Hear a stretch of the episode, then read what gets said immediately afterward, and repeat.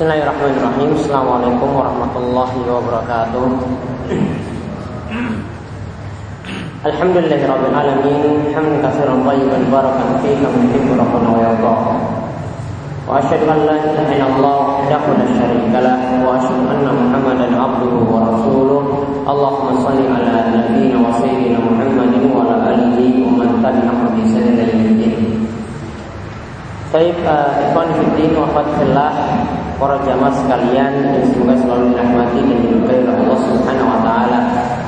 Alhamdulillah pada kesempatan malam hari ini selepas sholat maghrib kita kembali dimudahkan oleh Allah untuk di majelis yang mulia ini untuk mengkaji hadis-hadis Nawawi yang telah disusun secara rapi oleh Imam Nawawi dalam buku beliau dalam kitab beliau yang Shalihin.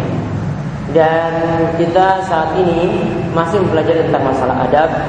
Kita masuk ke pembahasan yang baru yaitu kitab salam. Dan pertemuan kemarin kita telah membaca beberapa ayat Al-Qur'an yang menyebutkan tentang keutamaan salam dan perintah untuk menyebarkan salam tersebut. Kemarin ayat terakhir yang kita kaji itu adalah surat An-Nisa ayat ke-86 atau di sini dalil yang ketiga yang dibawakan oleh Imam Nawawi rahimahullah. Kembali kita perhatikan ayat yang sebelumnya ada pelajaran yang bagus itu surat An-Nur ayat 61 yaitu pada firman Allah Subhanahu wa taala fa idza dakhaltum buyutan fasallimu ala anfusikum tahiyatan min indillah mubarakatan thayyibatan Apabila kalian masuk suatu rumah maka hendaklah memberi salam kepada penghuninya kepada dirimu sendiri. Salam yang ditetapkan dari sisi Allah yang diberi berkat laki baik.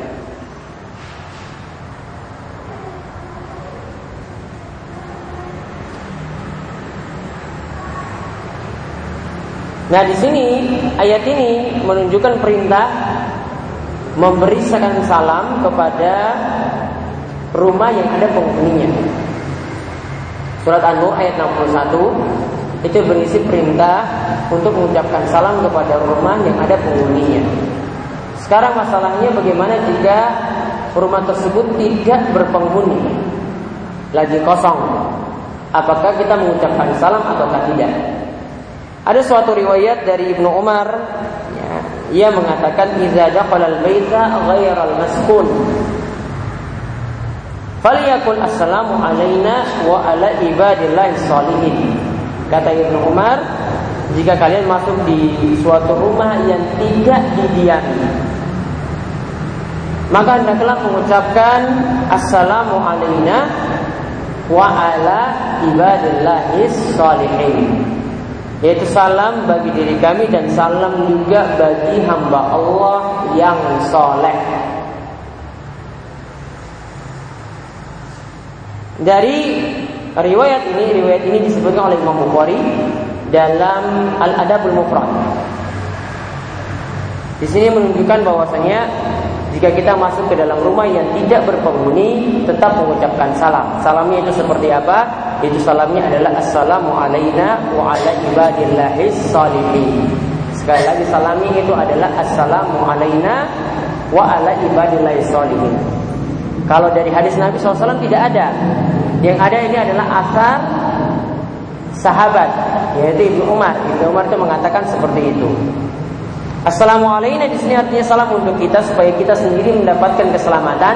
Kemudian salam untuk orang-orang soleh yaitu maksudnya adalah salam untuk setiap orang yang senantiasa menjalankan kewajiban dan menjauhi larangan. Itulah yang dimaksudkan dengan hamba Allah yang soleh.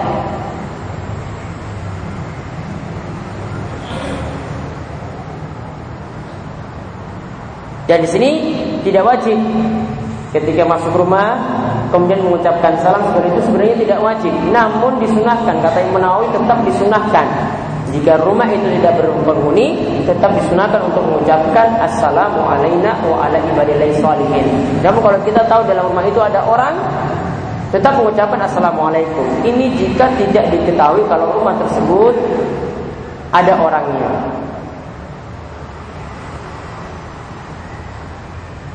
Sini kata Imam Nawawi dalam Al-Azkar Begitu pula ketika orang itu masuk masjid atau masuk rumah orang lain yang kosong disunahkan mengucapkan salam yang tadi yaitu assalamualaikum wa ala ibadillahi.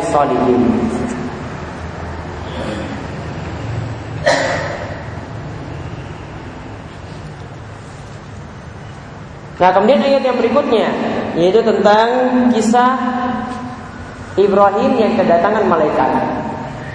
Ketika itu Allah Subhanahu ketika itu malaikat mengucapkan salam kepada Ibrahim dan Ibrahim itu membalas ucapan salam tersebut. Yaitu disebutkan sini dalam surat Az-Zariyat ayat 24 25 Allah berfirman hal ataka hadithu ghaibi Ibrahim al-mukramin? Isdaqalu alaihi faqalu salama qala salamun qaumun munkarun Tahukah engkau tentang berita tamunya Ibrahim? Yaitu tamunya yang dimuliakan. Isdaqalu alaihi ketika itu tamu-tamu tersebut masuk rumah Ibrahim. Lantas faqalu salama mereka mengucapkan salama. Maka ketika itu Ibrahim menjawab salamun kaumum mungkarun salam bagi kalian tamu-tamu yang dimuliakan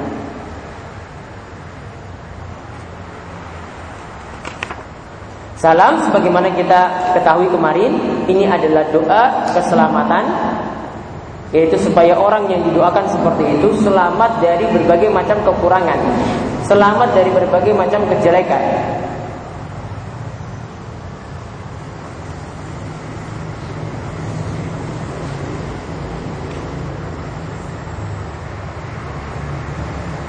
Nah, lihat di sini ada pelajaran yang penting yang disampaikan dalam ayat ini. Yang pertama, mengucapkan salam itu termasuk sunnahnya para malaikat. Mengucapkan salam itu termasuk sunnahnya para malaikat. Jadi bukan manusia saja. Buktinya malaikat sini mengucapkannya. Ketika mendatangi Ibrahim, mereka mengucapkan salam kepada Nabi Ibrahim. Faqalu salama, mereka mengatakan salama. Kemudian dibalas oleh Ibrahim dengan ucapan salam. Nah, di sini ada pelajaran dalam ilmu nahwu. Ini pelajaran berharga dalam ilmu nahwu bagi yang mempelajari atau telah mempelajari ilmu nahwu. Dikenal dalam ilmu nahwu ada dua macam jumlah atau dua macam kalimat, yaitu jumlah ismiyah dan jumlah fi'liyah. Ketika Para tamu tadi itu mengucapkan salamun. Ya, mereka mengucapkan salaman. Ini aslinya kalimat tersebut berasal dari nusallimu salaman. Berasal dari nusallimu salaman. Kami mengucapkan salam untuk mewahai Ibrahim. Berarti jumlahnya di sini diawali dengan fiil, kata kerja, verbal, berarti jumlahnya adalah jumlah fi'liyah. Kemudian jawaban dari Nabi Ibrahim Salamun qaumun munkarun. Yang dimaksudkan dengan salamun qaumun munkarun di sini artinya kalimat yang lengkapnya ini ingin dijawab alaikum salamun. Alaikum salamun. Jadi jumlahnya adalah jumlah ismiyah. Kalimatnya itu adalah kalimat ismiyah yang didahului dengan bukan kata kerja atau di sini dapat kita katakan ya kata benda isim itu kata benda atau kata-kata sifat yang lainnya. Jadi yang satu jumlah fi'liyah kata kerja, yang satu jumlah ismiyah. Perbedaannya apa? Di sini dijelaskan oleh Syekh Muhammad bin Para tamunya itu mengucapkan jumlah fi'liyah itu artinya la tadulu ala dawam was subut di sini tidak menunjukkan terus menerus. Sekali lagi di sini tidak menunjukkan adanya kontinuitas terus menerus. Sedangkan Nabi Ibrahim itu menjawab dengan ucapan Ya salamun kaum mungkarun yang tadi lengkapnya artinya alaikum salamun artinya jumlah ismiyah. Maka di sini para ulama yaitu Syekh Muhammad bin itu mengatakan Ibrahim itu menjawab dengan jumlah atau kalimat yang lebih bagus yaitu menjawab dengan jumlah ismiyah yang di sini menunjukkan akan terus menerus. Buktinya di sini maaf, eh, di sini berarti apa yang dimaksudkan oleh Nabi Ibrahim atau salam yang diucapkan oleh Nabi Ibrahim jawabannya lebih sempurna daripada salam yang diucapkan oleh para malaikat.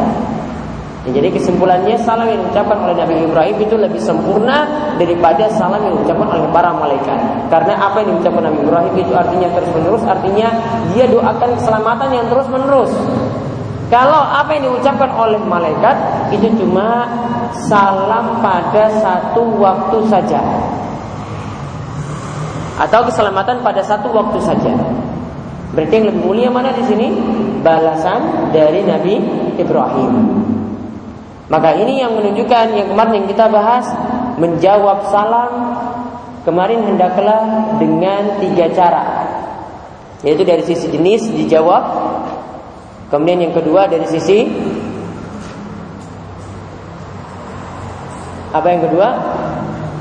Jumlah dan yang ketiga dari sisi kaifiyah, tata cara. Dari sisi jenis kalau diucapkan salam ya jawabnya dengan ucapan salam. Jangan jangan ketika diucapkan salam malah jawabannya selamat pagi. Jangan ketika diucapkan salam malah jawabannya monggo silakan. Ya, namun yang yang tepat atau yang benar ketika diucapkan salam yang dibalas juga dengan ucapan salam. Kemudian yang kedua dari sisi jumlah. Ketika ada yang mengucapkan Assalamualaikum Kemudian dibalas dengan kalimat yang lebih sempurna lagi Yaitu Assalamualaikum warahmatullah. Atau lebih lengkap lagi Waalaikumsalam warahmatullahi wabarakatuh. Dari sisi tata cara. Itu ketika ada yang mengucapkan salam dengan suara keras maka kita juga sampaikan juga jawaban salamnya dengan suara yang seperti itu. Nah, di sini menunjukkan Ibrahim itu menjawab salamnya tadi dari sisi jumlah lebih sempurna, lebih lengkap ya tata caranya itu lebih lengkap dari sisi jumlah itu lebih lengkap daripada apa yang diucapkan oleh para malaikat. Maka ini beliau menjalankan firman Allah juga atau apa yang beliau contohkan ini sesuai dengan firman Allah yang kemarin kita bahas fahayyu bi asana minha jika ada yang mengucapkan salam kepada kalian maka balaslah dengan ucapan salam yang lebih baik. Jadi intinya apa yang disebutkan dalam ayat ini salam itu merupakan ajaran para malaikat dan juga menjadi ajaran para nabi Lalu kita lihat ayat yang selanjutnya, maaf uh, hadis yang selanjutnya itu hadis pertama dalam bab ini atau hadis nomor 845 dari kitab Riyadhus Shalihin. Yaitu ada hadis dari Abdullah bin Amr bin Al-As radhiyallahu anhu, anna rajulan sa'ala Rasulullah SAW bahwasanya ada seorang yang bertanya kepada Rasul sallallahu alaihi wasallam. Ayul Islami khairun? Islam apakah yang lebih baik? Islam manakah yang lebih baik? Maksudnya amalan apakah yang lebih baik?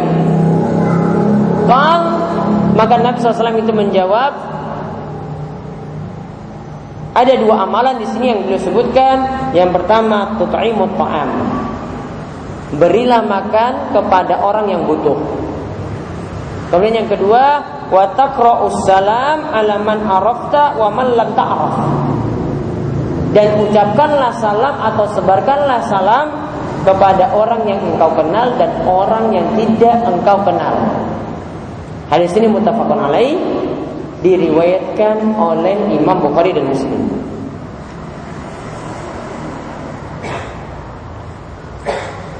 Dalam hadis ini disebutkan ayul islami khairun ajaran Islam manakah yang lebih baik? Yang dimaksudkan oleh Pertanyaan ini yang dimaksudkan dengan pertanyaan ini bukan sekedar bertanya saja. Jadi para sahabat itu bukan sekedar bertanya, Islam mana yang bagus? Namun kata Syekh Muhammad bin Shalih Utsaimin, la yuriduna mujarradal ilma. La yuriduna mujarradal mujarradal ilmi, yaitu mereka sebenarnya tidak menginginkan cuma sekedar tahu. Jadi bukan hanya tanya, ini amalan apa yang bagus? Oh, saya tahu ini amalannya seperti ini, seperti itu. Bukan sekedar tahu. Namun kata beliau, wa inna ma yuridunal amal. Para sahabat itu ketika bertanya, mereka itu ingin amalkan ilmu yang telah mereka peroleh. Maka siapa saja yang telah belajar, hendaklah mengamalkan ilmu. Jadi ingat kalau ada para sahabat itu bertanya pada Nabi SAW tentang suatu amalan, ini amalan apa yang bisa membuatku masuk dalam surga?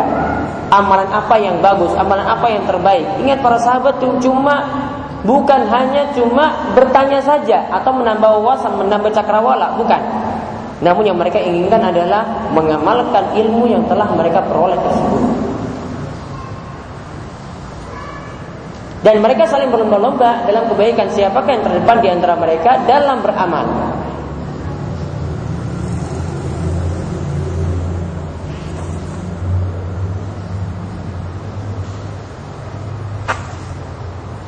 Nah, lalu di sini sebutkan dua amalan. Yang pertama, tut'imut ta'am memberikan makan kepada orang yang butuh. Di sini yang memberikan makan di sini Syekh bin Sulaiman menegaskan memberikan makan yang lebih utama adalah kepada keluarga. Bukan kepada orang yang jauh. Dan memberi makan kepada istri, kepada anak, inilah yang lebih utama, itulah yang lebih wajib bukan sodakoh, bukan memberi makan pada orang yang jauh. Maka di sini berarti menunjukkan ada skala prioritas dalam kita itu menyalurkan harta. Sebagaimana disebutkan oleh Ibnu Battal dalam Syarah Bukhari, beliau menyebutkan bahwasanya menyalurkan harta yaitu nafkah kita harta kita itu ke dalam tiga bentuk urutannya dalam tiga bentuk ini ini berurutan dari nomor satu, nomor dua, dan nomor tiga.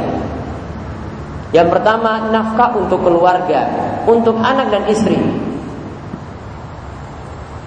Itu yang pertama harus didahulukan daripada memberi sodako banyak sodako kepada pengemis, banyak sodako kepada orang-orang yang butuh yang lainnya. Ini mesti jadi skala prioritas. Maka ini berarti tut'imut ta'am yang dimaksudkan dalam hadis ini adalah prioritas pertama yang harus ditujukan. Kemudian yang kedua, harta disalurkan untuk zakat yang wajib. Dua setengah persen ketika telah mencapai haul. Atau kalau punya pertanian 5% atau 10% dari hasil pertanian. Kemudian yang ketiga, kata Imam Battal, harta itu disalurkan untuk sodakoh yang sunnah.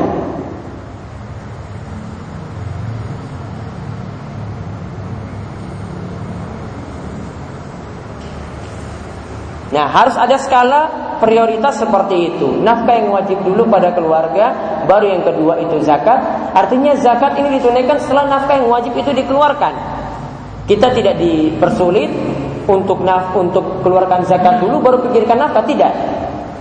Kita tetap keluarkan nafkah dulu, ada sisanya baru itu nanti yang disakatkan sekian persen, dua setengah persen dari yang sisa setelah kebutuhan pokok itu dipenuhi. Baru yang ketiga adalah sodakoh yang sunnah. Maka berarti di sini tut'imu ta'am yang paling urgen di sini adalah memberi makan atau memberi nafkah kepada keluarga, kepada anak istri. Dan ini yang lebih wajib. Wajib lebih dahulukan daripada yang sunnah. Sebagaimana disebutkan dalam hadis qudsi ya dan ini terdapat dalam kitab hadis Arba'in An-Nawawiyah ya ma taqarraba ilayya 'abdi bi syai'in habu ilayya mimma aftaratuhu. Yaitu Nabi SAW menyebutkan Allah berfirman yaitu ini hadis qudsi bahwasanya tidaklah hambaku itu mendekatkan di, mendekatkan dirinya kepadaku dengan amalan yang telah aku wajibkan untuknya. Jadi didahulukan dengan amalan wajib dulu baru setelah itu Allah menyebut amalan-amalan sunnah. Jadi wajib dahulukan dulu baru amalan sunnah. Dan saya di sini memberikan memberikan catatan bahwasanya dan sangat menyayangkan sekali sebagian orang itu banyak memalaikan nafkah untuk keluarga. Padahal dengan memberikan nafkah kepada keluarga itu kata Syekh, ini ya taqarrabu ila Allah. Ini termasuk bentuk pendekatan diri kepada Allah Subhanahu wa taala dengan memberikan nafkah kepada keluarga tersebut.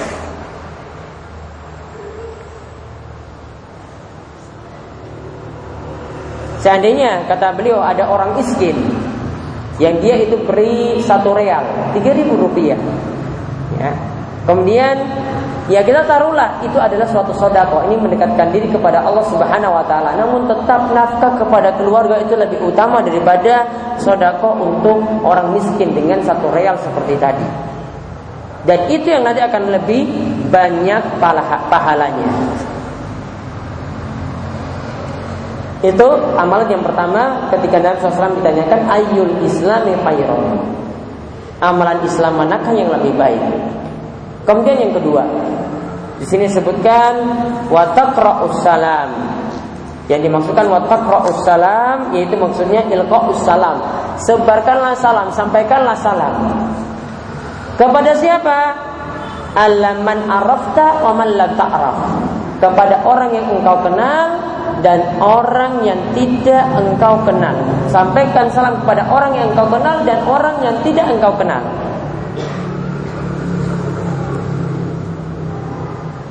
Jadi diberitakan oleh Syekh Muhammad bin ini bahwasanya salam yang ada jangan cuma ditujukan kepada orang-orang yang dikenal saja.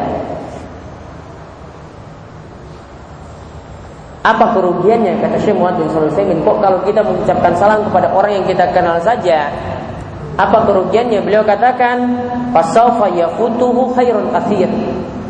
Nantinya orang ini akan luput dari kebaikan yang banyak.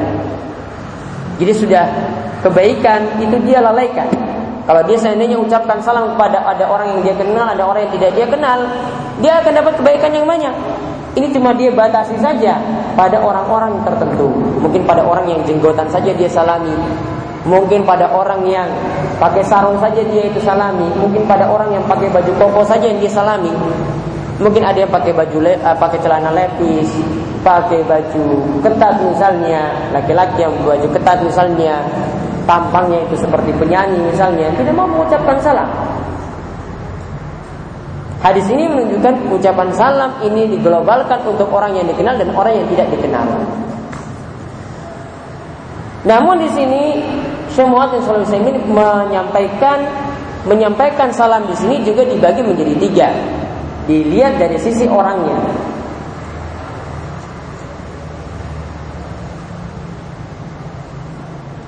Ini maksudnya dari sisi orang yang tidak kita kenal. Kalau yang kita kenal dan dia itu muslim, kita kenal ya kita ucapkan salam gampang. Sekarang untuk orang yang tidak dikenal, maka ada tiga yang beliau bagi. Yang pertama untuk orang kafir. Orang kafir nampak ini, ya. Kalau kita lihat, ya ini orang kafir. Dan tidak kita kenal. Atau taruhlah kita kenal atau taruhlah kita kenal orang tersebut, maka dalam hal ini tidak boleh memulai salam orang kafir kita tidak boleh memulai salam. Karena Nabi SAW katakan la tabda'ul yahuda walan nasara bisalam. Tidak boleh kalian itu mendahulukan salam kepada orang Yahudi dan orang Nasrani. Namun sebagaimana jelaskan kemarin, kalau mereka mengucapkan salam tetap di, dibalas. Ya, tetap dibalas. Sebagian ulama itu katakan, ya kalau mereka ucapkan salam meskipun assalamualaikum dijawab waalaikum.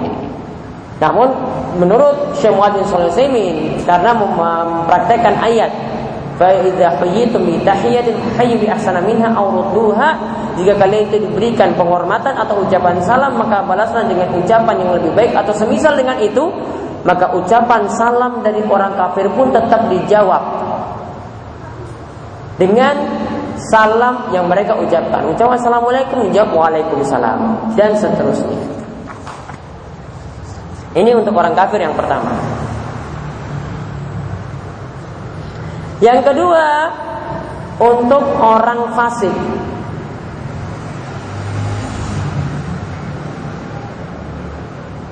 Yaitu orang yang gemar berbuat dosa. Ada pemabuk di situ, mungkin ada pelacur, mungkin ada pemain band misalnya, mungkin ada perokok berat.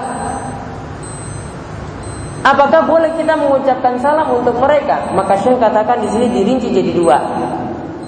Kalau orangnya itu diboykot, tidak diajak ngobrol, dan di situ ada maslahat, maka tidak mengucapkan salam untuknya. Maka tidak mengucapkan salam untuknya. Dia sekarang lagi diboykot. Karena kalau dia diboykot nanti ada masalah, dia bisa berhenti dari maksiat. Misalnya dengan adik sendiri. Ya, adik itu mungkin merokok. Kita nggak ngajak ngobrol ya selama satu hari penuh. Tidak aja ngobrol. Maka ketika itu bentuk tidak ajak ngobrolnya juga adalah tidak mengucapkan salam untuknya. Biar dia itu kapok berhenti dari kelakuan nakalnya. Itu dibolehkan. Namun yang kedua, di sini rincian yang kedua, jika tidak ada maslahat Wong orangnya saya tidak kita kenal, kita mau boikot juga tidak ada gunanya. Mau tidak diajak ngobrol juga tidak ada gunanya. Maka tetap mengucapkan salam untuknya.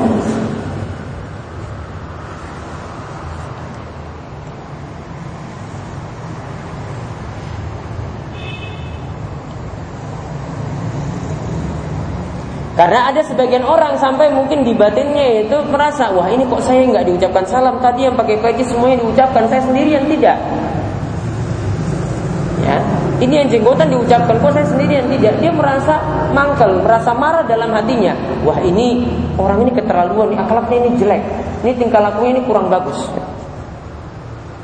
Nah kalau dinilai seperti itu maka tetap ucapkan salam kepada orang tadi karena tidak ada masalah untuk diboikot. Baru orang yang ketiga ada orang muslim yang tidak kita tahu apakah dia itu fasik ataukah bukan.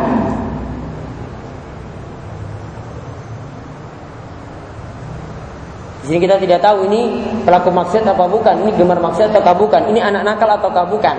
Maka kata Syekh Muhammad bin bersemangatlah untuk mengucapkan salam kepada orang-orang semacam itu.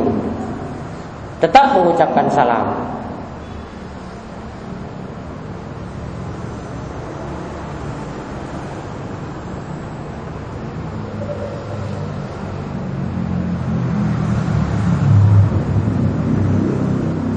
Karena mengamalkan hadis tadi, ya, bahwasanya Islam yang terbaik itu adalah takro as-salam alaman arafta wa malam ta'araf yaitu Islam yang baik itu yang bagaimana? Yang mengucapkan salam menyebarkan salam kepada orang yang dikenal dan orang yang tidak dia kenal.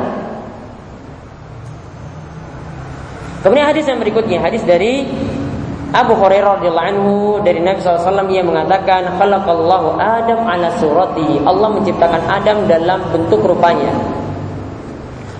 Tuluhu situna zira'an Tinggi Adam itu 60 hasta.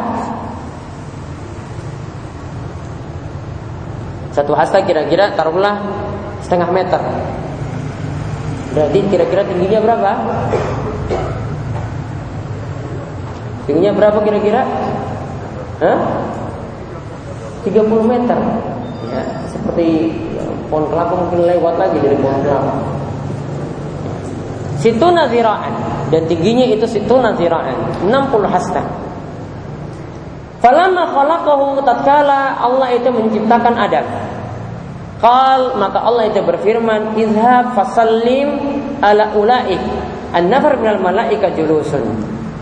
Pergilah engkau dan salamilah ucapkanlah salam kepada mereka-mereka itu yaitu para malaikat yang sedang duduk-duduk. Fastami ma yuhiyyunaka maka dengarlah bagaimanakah nanti balasan untukmu. Bagaimanakah mereka nanti menghormatimu. Fa inna matahiyyatuka wa tahiyyatu zurriyyatuka wa tahiyyatu zurriyyatika. Karena ucapan salam itu itu adalah salam penghormatan untukmu dan juga untuk keturunanmu. Fakal maka ucapkanlah salam assalamu alaikum. Fakalu maka mereka ketika itu e, mengucapkan assalamu alaika warahmatullah fazaduhu dan mereka menjawab ditambah dengan warahmatullah. Jadi di sini ada mengucapkan assalamualaikum, malaikat jawab lagi assalamualaikum warahmatullah. Assalamualaikum warahmatullah. Mereka tidak jawab dengan apa? Waalaikum atau waalaikum salam, namun dijawab assalamualaikum warahmatullah. Maka di sini menunjukkan hadis ini menunjukkan yang pertama salam itu merupakan salamnya para nabi yaitu sejak Nabi Adam dan juga ini salam bagi keturunan Adam.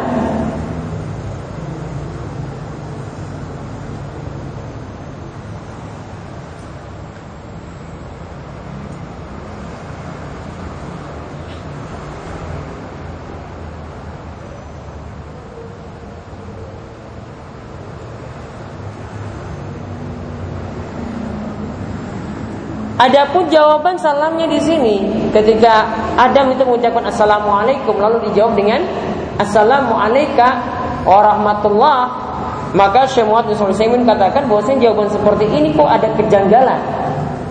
Fi iskal ada kejanggalan di situ. Harusnya kan dijawab dengan jumlah ismiyah wa alaika ya alaika salam. Namun dijawab dengan seperti kita mengucapkan salam lagi assalamualaikum maka kata beliau di sini ada sedikit iskal, boleh jadi ini syariat yang terdahulu. Dan berbeda dengan syariat yang Nabi SAW itu bawa.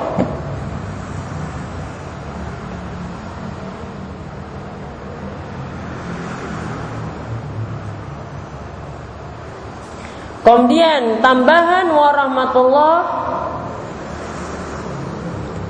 itu merupakan tambahan yang juga dipakai oleh para malaikat.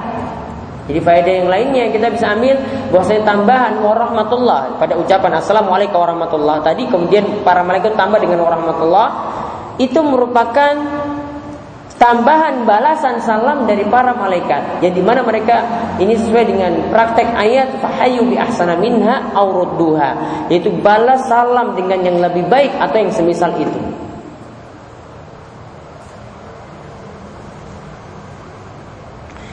Kemudian nah di sini juga menunjukkan kata Syekh Muhammad bin bahwasanya malaikat itu punya jism. Punya jasad, bukanlah ruh. Bukanlah malaikat itu dalam bentuk ruh. Seperti yang kita mungkin lihat di film-film atau di TV-TV misalnya, kan dianggap itu seperti roh yang berterbangan gitu. Ya. Ini tidaklah tepat kata Syekh Muhammad bin yang benar dia punya jism, punya jasad. Buktinya dikatakan para malaikat yang sedang duduk-duduk, ya berarti duduk. Dan yang duduk tadi itu menunjukkan bahwasanya punya jisim, punya jasad seperti itu. Buktinya saja Jibril alaihissalam itu diciptakan dengan memiliki situmi ajanah, memiliki 600 sayap. Jadi punya sayap yang ini terbentang dari ujung timur sampai eh, dia, dia terbentang sepanjang ufuk. Ya, ini berarti menunjukkan bahwasanya dia punya jasad, punya badan.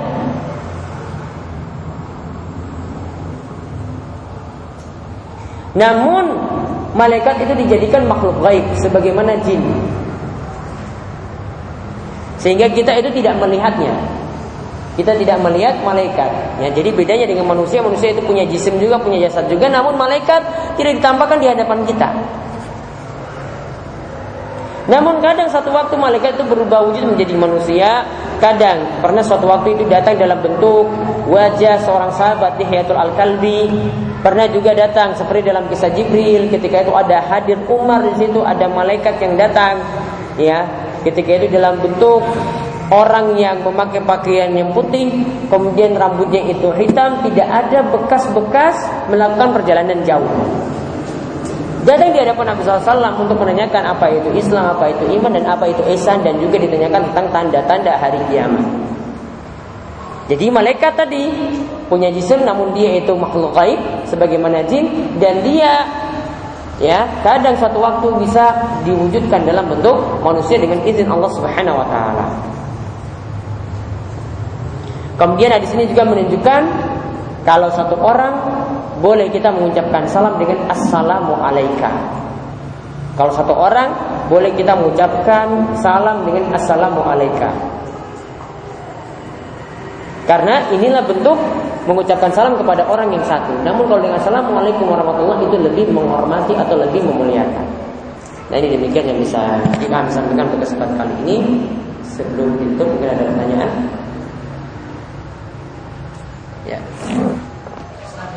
Kita disapa oleh non muslim dengan cara mereka yang mereka anggap itu baik. Disapa oleh non muslim. Iya. Dengan cara mereka. Terus? Atau apakah kita membalasnya seperti apa? Kalau dengan ucapan salam balas seperti itu, balas seperti apa yang salam yang mereka itu ucapkan. Kalau dengan yang lainnya, yang dimaksudkan ini apa? Kalau salam ya dijawab seperti tadi. Salamnya seperti kalau orang itu mau sosiastu, mau Kristen itu salam. Walalam tidak ada seperti itu. Yang ada di sini membalasnya kalau mereka ucapkan salam saja sesuai dengan praktek atau tekstual ayat. Ya.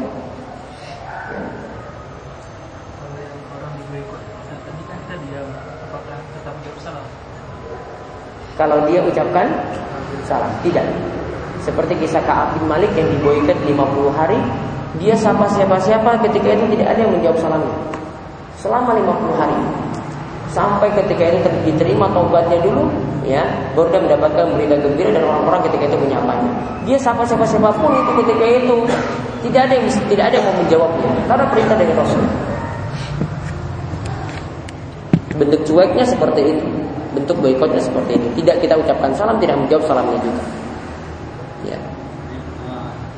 Ada pendapat ketika kita masuk rumah yang tidak ada penghuninya kan mengucapkan assalamualaikum dan kalau tadi kan assalamualaikum. Dan katanya di rumah itu kan tidak di manusia itu yang ada di sana mungkin ada apa namanya ada goib yang itu yang kita mengucapkan salam salam kepada mereka.